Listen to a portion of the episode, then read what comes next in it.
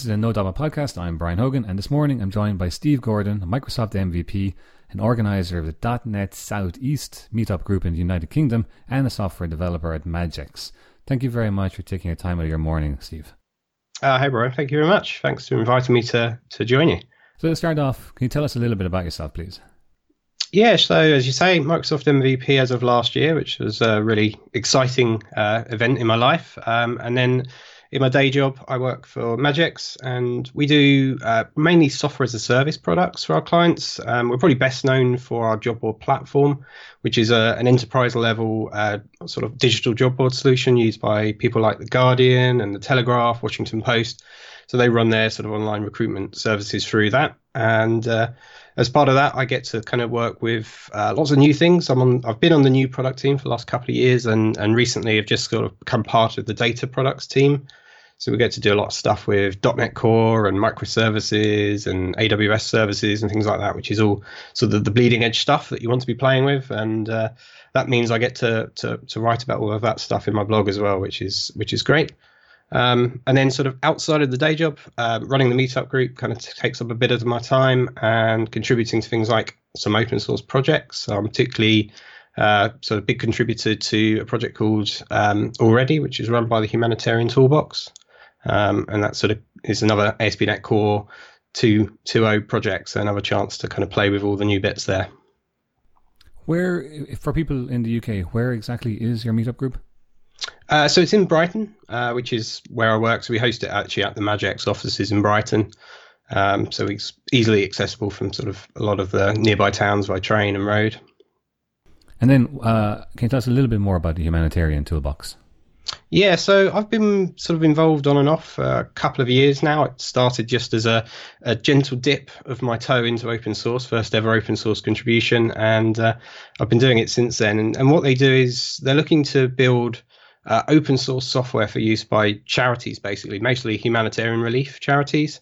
And they want to kind of do this in a sustainable way. So it's not just kind of a, a one off code event that means that they've got some software and then they get left looking after it. Uh, humanitarian Toolbox sort of want to own the the software lifecycle, so keep that keep that up to date, keep that managed, and even maybe host that for them in Azure, for example. Uh, so we've been working on allReady for a couple of years now, which is around sort of disaster preparedness. So uh, organizations like the Red Cross, for example, can use that to manage campaigns of activities in advance of potential disasters so that they're kind of ready and prepared to deal with those in the best way possible. Today, we're going to talk mainly about HTTP client and the uh, new HTTP client factory that's coming in .NET Core 2.1. But to start off, though, let's talk a little bit about the existing, the current HTTP client uh, that's available with Framework or with uh, with Core. There are some problems with it, so can you explain those, please, Steve? Yeah. So, I mean, the the library itself is is is great, but the ways you can use it are not necessarily fully clear, and it's very easy to go down the wrong route with them. For example, um, HTTP client itself implements iDisposable, and so many developers would be forgiven for thinking that they should do the right thing there and, and wrap that in some kind of using statement whenever they want to uh, make HTTP calls so that the, the underlying resources are cleaned up properly. Um, but doing that uh, will mean that you end up with many, many connections being made from your client application, particularly if it's on a, a hot path, because every time you open an, or create a new HTTP client, you're going to get a new connection uh, made for you on the operating system. And where that really becomes a problem is as I say, on hot paths, if you're doing that often, when you think you've released the resource because you've disposed of HTTP client, the, the connection sort of remains there just in case any remaining packets kind of trickle across the network to you. And so if you're opening and closing many, many of these in a row, um, sort of in a loop, for example, or maybe on uh, a controller, if you're sort of making your own requests out to external services on a controller on an API, uh, it's very easy to get to a point where you might actually exhaust all of the available sockets on that host machine. And at that point, you'll just get a socket exception and you won't be able to make any more calls to any external services. So uh, it's something you really do have to watch out for um, uh, in terms of using it. How many sockets would you say you'd have to use up before you hit this exhaustion? Uh, I don't know exactly. I mean, I, I, think you've got around six. It's in the number of ports on a machine, so I think there's something like sixty-four thousand ports. But, but you know, many of those are already in use by the OS and other underlying services. So you know, you you'd have to be a fairly heavy user. Um, but if you've got an application that's accepting, you know, many tens of requests a second, and each time you happen to make a new HTTP client, um, I guess it wouldn't be long before you'd find yourself in a position where you've run out. But what about if I just use a, a singleton to to create my HTTP client? And so- one instance now. Is that going to reuse ports for me, or is that going to do? Is it still going to be a pain? Yeah, we'll do. So that's kind of the traditional way of getting around this problem is is to move towards a singleton HTTP client. So some people do that with making it kind of a static member on one of their classes and then consuming it from there, or maybe register HTTP client in DI as a singleton, so you can get get at it that way. Um, and that does somewhat solve that problem because it means now you're reusing the connections. Every request you make to to your host is going to go over the existing connection pool that you've got underneath you. Um, and you, yeah, you've solved that problem. Unfortunately, you do open yourself up to a new problem, which is that those underlying connections don't honor DNS updates. So um, now you've got this problem that you've got these connections that are essentially open permanently or indefinitely on the on the host machine. Um, when you make your first request to a host, uh, you're going to get a, an IP address eventually back, and that gets cached underneath, uh, sort of down the bottom layer of the handlers. And then you're in a position that if anything changes that you're talking to, so if, if that underlying server that you were chatting to has no longer living there on that IP address, which is quite possible now in sort of microservice environments or when you're dealing with kind of cloud services that are shifting things around all the time. Often they're doing that with DNS and they're just kind of updating short lived TTLs on the DNS entries to move things around. Um, but it's very possible your connection's still talking to something that either is no longer there or isn't the current version of the thing that you want to be talking to. Um, so you sort of you've solved one problem but ended up creating another. But I remember reading about this some years back, and um, I wrote a blog post in October last year discussing this. So it was the whole problem of socket exhaustion, and okay, great, great, I'll use my singleton. Now I've solved that, and then I came across the issue of the DNS. Um, so I used the service point manager dot find service point, and I set a 60 second timeout. And what, that applic- what that piece of code does is it says that for this um, remote DNS, sorry, for this remote server, this entry of the DNS is valid for a minute, and after that minute, off I go and check it again. So that solves my problem, doesn't it? Uh, it does in full framework. Um, unfortunately, .NET Core. Um, so you know, sort of a bit of history of .NET Core. Obviously, in, in 1.0, .NET Core came out um, as quite a reduced API surface, um, and there's a lot. There was a lot of stuff missing at that time, and things have improved. So with with .NET Standard, we've now got a much more uh, kind of feature-rich API that's much closer to full framework. Um, and Service Point Manager is technically there in .NET Standard 2.0 but in in .NET Core it's actually not implemented. So you, I think it just no ops underneath you. So you can't rely on Service Point Manager for managing the kind of the underlying connection lifetimes, unfortunately. Oh, it, it no ops as opposed to throwing and not implemented. So I would assume that it's working, though it's not. I, I, I don't know for sure, but I know there's bits of it in there that uh, I think have no op comments against them. Um, at a, a minimum, you should get a, a, an exception thrown, I would hope, but um, I think it does depend. I think it's one of those things of trying to make .NET Standard kind of uh, not do the well to be available to you, but not blow up in your face as often as possible. So what would one do now prior to the release of 2.1? Is there any way of handling this combination of singleton, DNS expiration? Not easily. I mean, you, you could certainly do it yourself. So you could add some kind of pooling of, of HTTP clients or handlers yourself so that you can get those refreshed periodically. Um, maybe dependent on the service you're calling, you know, you know, this one might change this often. So I want to make sure I refresh the connections to it. Um, but you would be doing a lot of plumbing code in order to do that correctly. Um, certainly, it's something for the stuff we've been using, we've we've used uh, kind of a singleton HTTP client for a while, and we've kind of just got away with the fact that the DNS might be a problem. Um, by, our services aren't sort of living all that long, and we tend to let them because we're now in Docker container world. We can just sort of let those things die fairly often and restart. But um, it's it's certainly been a sort of concern at the back of our mind in terms of do we need to build something out up until 2.1 at least. All right, so 2.1 um, will introduce a thing called the HTTP Client Factory, but 2.1 is not available just yet. So, where, before we talk about that, when can we expect it?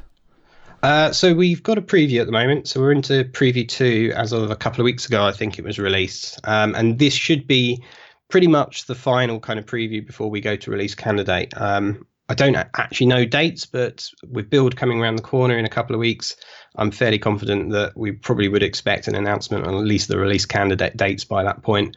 Um, and hopefully, if there's no major issues been found in the previews, that should then sort of move very quickly through to hopefully a release. Um, I think it was sort of originally slated as roughly June when they, um, they when they did talk about it a while ago. All right, so let's talk about the the main topic for today. What is the HTTP Client Factory? HTTP Client Factory looks to solve a few a few problems. Uh, I, I, guess the the main thing that it's doing for you, if you're worried about the the sort of issue of uh, singleton HTTP Client Factory, sorry HTTP client, and um, sort of DNS lifetimes, is it it does somewhat solve that problem for you by doing a rotation of handlers. So all of that piece that I said you'd have to do yourself in terms of you know writing all this code that would um, sort of cycle handlers, cycle connections, and things for you. It does internally, um, and the way it does that is it, it's basically a, a, factory of HTTP clients. So you can ask it for a, a, client, and it will give you a new client, and then it will use a pool of HTTP client handlers or HTTP message handlers underneath that it's going to cycle through and hand over to that HTTP client when it creates it. Uh, and by default, it's doing a kind of rotation every two minutes on those. So at worst case, you're going to be kind of two minutes behind before you get a, a new underlying connection to the things that you've been talking to. And so you're starting to solve that problem of DNS there because you're you're refreshing those connections, but you're not doing it as often as you would be if you were just newing up a HTTP client yourself every few seconds, for example. And so you can just ask the client for an instance of HTTP client fact, uh, sorry, ask the factory for an instance of HTTP client, uh, and then when you get that new instance, you can just sort of use that, knowing that it's it's using a, a fairly clean connection to the server that you're talking to. Is this process heavy? Because you know you're talking about creating a new instance every time. Uh, so the HTTP client itself is a pretty lightweight wrapper.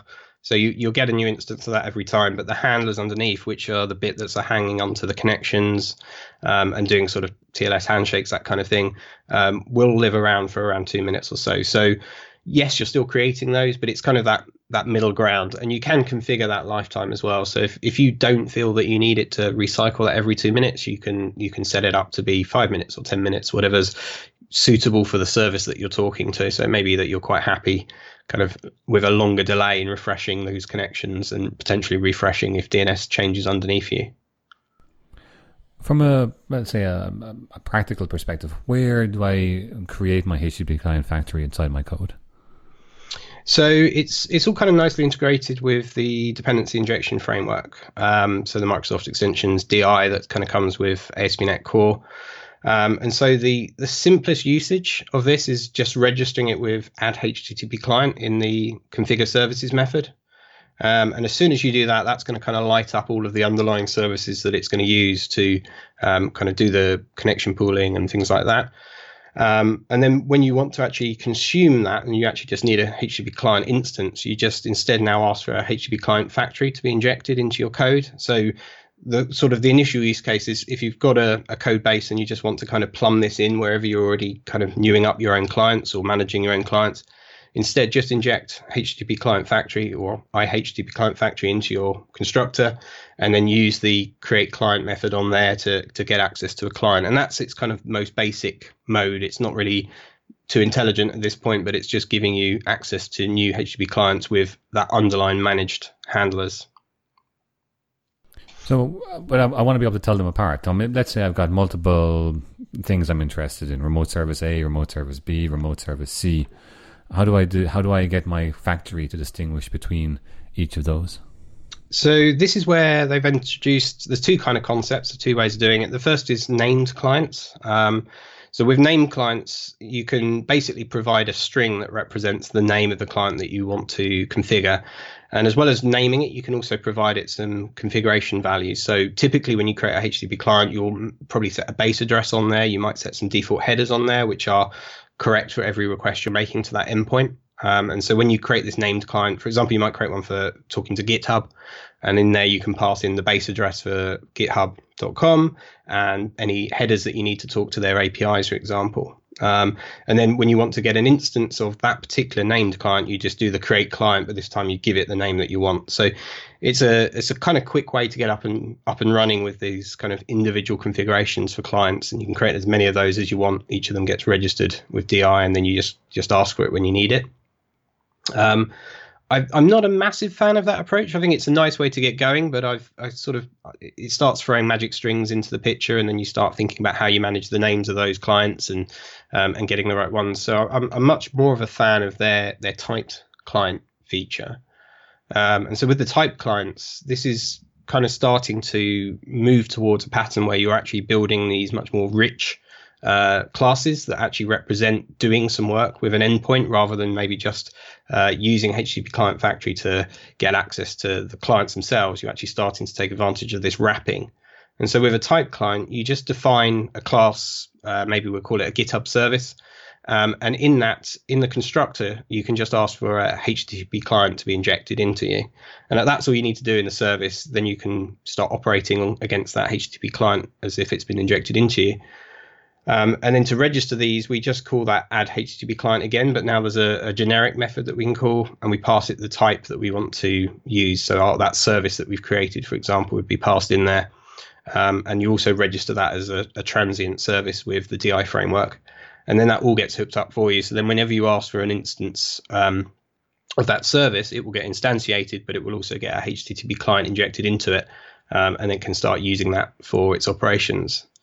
And where that starts to get really interesting is around kind of encapsulating the service logic. So you're typically talking to known endpoints um, on your service, and you and rather than just exposing sort of this overall kind of send async method, as you'd probably call from um, the HTTP client, we can actually start shaping methods around what the interactions are that we're doing with that service. So it might be um, list pull requests from GitHub, for example. You might have a list pull request method, um, and that will use the the handler that you've been given access to uh, in that class to do that. Um, and and you can expose that HTTP client if you want to from that type service, or you can kind of entirely encapsulate it inside in a in a private member, and then just expose the endpoints as methods basically that you can call from your consuming code. On the on the type clients, are you referring to any type of inheritance here when you say I've got a type client of a HTTP client? Uh, yeah, so the the sort the service or the the type that you're defining doesn't actually need to inherit from anything. Um, it just needs to have HTTP client in, injected in in its in its constructor, um, and then as long as it's registered with the the client factory, then when you ask for one of those, it will it will bind it all up for you correctly. With HTTP clients, testing it has been a bit of a pain. Um, in the past, I've seen kind of two ways. One was to Moq out the HTTP client handler with something like mock, and the other was to use the um, HTTP client interception library from Just Eat. What's the story now with uh, HTTP Client Factory? Uh, to some respect, it's the same set of options. So you can still do the whole kind of mock your handler and, and, and pass that in if you're going the typed client route, then I think your life gets a bit easier because now you could you can have an interface for your whatever service you're creating that's actually kind of essentially wrapping HTTP client, um, and then you can just uh, you can mock the methods that you're putting on there. So if if you've got a you know get pull requests from GitHub method, um, and that's defined on your interface, then you can have that return whatever you want in your mocking framework. And I think that's that's how I anticipate using it. I think once it's out, sort of in release, um, I'm sort of just starting to introduce it in a what will be a production system already. I'm totally ignoring the advice of the team and, and going going right. It's ready. It's preview two. It's good enough. Um, and so I, I, think I'll be sort of testing out what scenarios work best. But I, I, see the kind of the wrapping of type services most likely the, the way I'll be going. Um, and I think just being able to kind of mock those out will be nice and easy then. Do you see people using? Uh, so we talked about HTTP handlers as being part of the the, the lower level, the harder, uh, the harder to build piece. Would, is there ever a reason to have different types of handler for different types of requests? Uh, yes. Um, so it, it, depends what you need to do, but um, there's commonly going to be some kind of cross-cutting concerns around requests that you're making to to endpoints. Um, there may be an example I've kind of come up with recently is if you want to talk to an endpoint that always expects an API key on the headers, for example, um, it makes no sense to send any requests to that endpoint if that header's missing. Um, so one of the things you can actually do, and you could you could always do this with HTTP client, is you could create a, a delegating handler, um, and then use that as the first part of essentially outgoing middleware on your request um, to the to the service that you're calling. And so you could register one of these delegating handlers with a, a validation step in there that says actually if this request doesn't have API key on the headers, just return a maybe a, an error uh, back to the caller and don't even bother making the actual HTTP request. We know it's not going to go through, and so you can just kind of start to to avoid that loop of calling out to things when you know certain situations aren't already set up correctly. Um, and as I say, you could you could create delegating handlers and register them yourself when you create your clients in the past, but it was never a particularly I don't think it was a particularly well used feature. Um, you know, um, most people probably weren't even necessarily aware it was there as an option because it was never really that well documented. Um, with HTTP Client Factory, the team have done a good job of making that more of a kind of first class citizen, a first class approach to um, how you want to set up these outgoing pipelines. So now, when you're registering those clients in the configure services, so you can call add HTTP client and, and name it, say GitHub. Uh, you get back an iHTTP client builder, and on there there's various extension methods, and one of those is to to add these handlers. Uh, so you can create your own delegating handlers and register them there um, if you've got sort of specific cross-cutting concerns that you know about. Um, what's more likely now is to to look at something like Polly. So Polly's sort of a, a fault tolerance, sort of resilience library for .NET that's that's proving very popular. Um, and certainly something I've used in many, many projects now because it just creates a really nice, easy way to do things like retries or retries with circuit breakers um, which is a common thing you're going to want to do when you're talking to external services. Uh, those services may go down. Um, you know, there may be various faults that you have to handle, and Polly is a really good way of dealing with those. But traditionally, I would kind of configure those policies somewhere, and then wrap all of the requests I was making um, in those those policies that were defined by Polly. Um, what the team have done is actually talk to uh, Polly, um, and so I know Dylan and Joel, who work on the Polly side, have been talking to uh, Glenn and Ryan from the ASP.NET team to kind of coordinate their activities, and and we now have uh, a really nice integration pattern through HTTP Client Factory to registering these policies. Um, and what it's going to do is, is they are essentially going to become wrapped in a delegating handler, so they're going to get wrapped as part of this middleware outgoing middleware pipeline um, for you, but just by calling extension methods. So again, when you're adding that HTTP client configuration at the start, you can add these chain of of um, sort of Polly handlers to the to the uh, to the flow that you want to have, and those will then get applied to every request that's going through through that um, HTTP client. That when you get handed it back. So, in the interests of full disclosure, both you and I were involved in the uh, the GitHub discussions around Polly's inclusion, along with Dylan and others. We, I, I contributed in a very minor way. I know you were more involved. And again, full disclosure, I'm an author of a Pluralsight course on Polly. But to go back to um, uh, back to Polly on this in this case, um, one of the things that I was concerned about, and they have addressed, was the idea with Polly integration and making requests that you don't end up using the same policy on all requests. And the, the problem being uh, a policy that's suitable for a get, let's say retried three times, is not necessarily suitable for a post because of idempotence. So yeah. how did they handle um, that? Being able to choose different policies for different types of requests. Yeah, so when you're when you're doing the configure services piece and you you're adding your HTTP client, you get that HTTP client builder back, and on there you basically you basically get a delegate where you get access to the request message um, and, and you can inspect that message for, for example, the method that's being called on there and apply different policies depending on that. So um, a typical pattern might be to define all of your policies up front, those different maybe retry policies or different timeout policies, for example, that you may need to apply. And then when you're actually adding that handler in, you can say, well, if this is a request method, I want you to apply this. Otherwise, I want you to apply this. Um, it's quite hard to describe in in audio, but um, they've sort of got this really nice simple pattern now where you just you know based on inspecting that request, you can can make these determinations about what policies are correct for for those particular situations.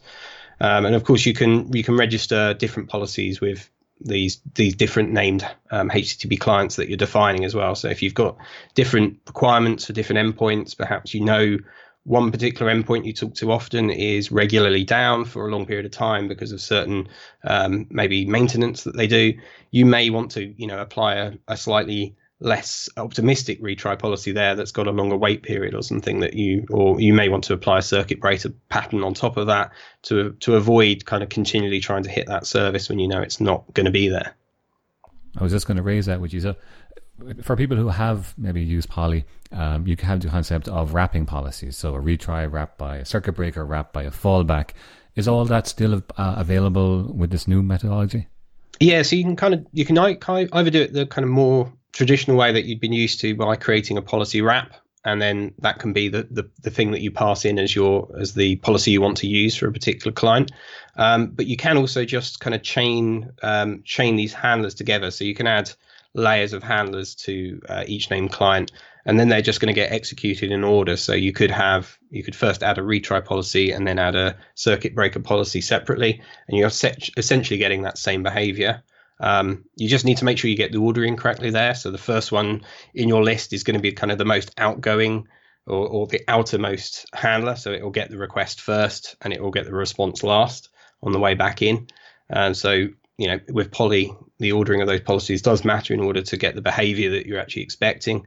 Um, so depending on how familiar you are, if you've already got you know all these policy wraps defined that have all of the behavior you want you might just want to register that um, in a sort of single place and apply it through one um, handler um, one other thing the team have done there that's quite nice as well just to make this really easy is one of the extensions for adding these policies in is just called um, add transient http error policy uh, and that's where you then pass the policy you want to use and that's already set up to handle common common known failures. So it'll be sort of 500 status codes or um, sort of HTTP request exceptions coming back. It will look for those common things that are assumed to likely be a transient fault um, and set up the policy to apply when those scenarios are met.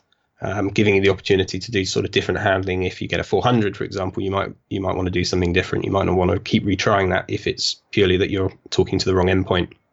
One of the very useful things I found with um, with Polly retries was if I got back an unauthorized, I could execute a delegate to perform some sort of reauthorization and then make my request. So, is it possible to execute delegates from within the whole HTTP client factory? Uh, I believe it. I think it is still possible to kind of do all of the things you've done before. I think you just got to make the consideration around, you know, is that going to be hanging on to something uh, and and sharing something you don't want to share between between calls through that client. So you just have to start thinking about the lifetimes of the things that you've grabbed there, because um, you may be sharing handlers, you may be sharing the underlying sort of um, delegating handlers that are wrapping these policies and things like that.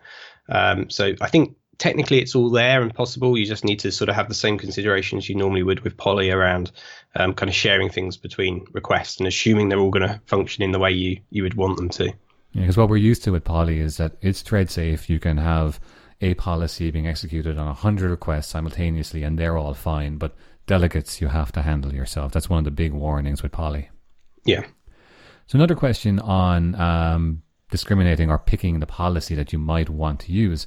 So we discussed already that you, if you're doing a, a post, you you can have a particular policy for post. Maybe it's not going to perform retries necessarily um, because of idempotence, or if it's a get, it'll do something. But what if I've got, let's say, um, endpoint A and endpoint B, and I, I endpoint A very suitable for caching, but endpoint B completely not suitable for caching. Yep. Can I apply different policies to the same verb on the same remote server but different endpoints? So I'm not 100% sure. Um, I believe looking at the APIs, it's it's there. You get access to the HTTP request message, and you can expect inspect values on there in the kind of the func deliver that you've got um, to handle applying these policies. Um, I think it's one of those cases that you'd want to kind of test that out again in each each scenario you're probably more likely i think to to want to create different named or typed clients for some of these scenarios so that you you're being very specific about this client's uh, this client's flow um, i think as soon as you start sort of throwing lots of different conditionals into whether you're mapping one policy or another might start getting quite confusing um, when you're calling those clients uh, you're not necessarily going to know what it's going to do underneath you um, whereas having perhaps a different named client might be a little bit more uh, clear to to people that are consuming it.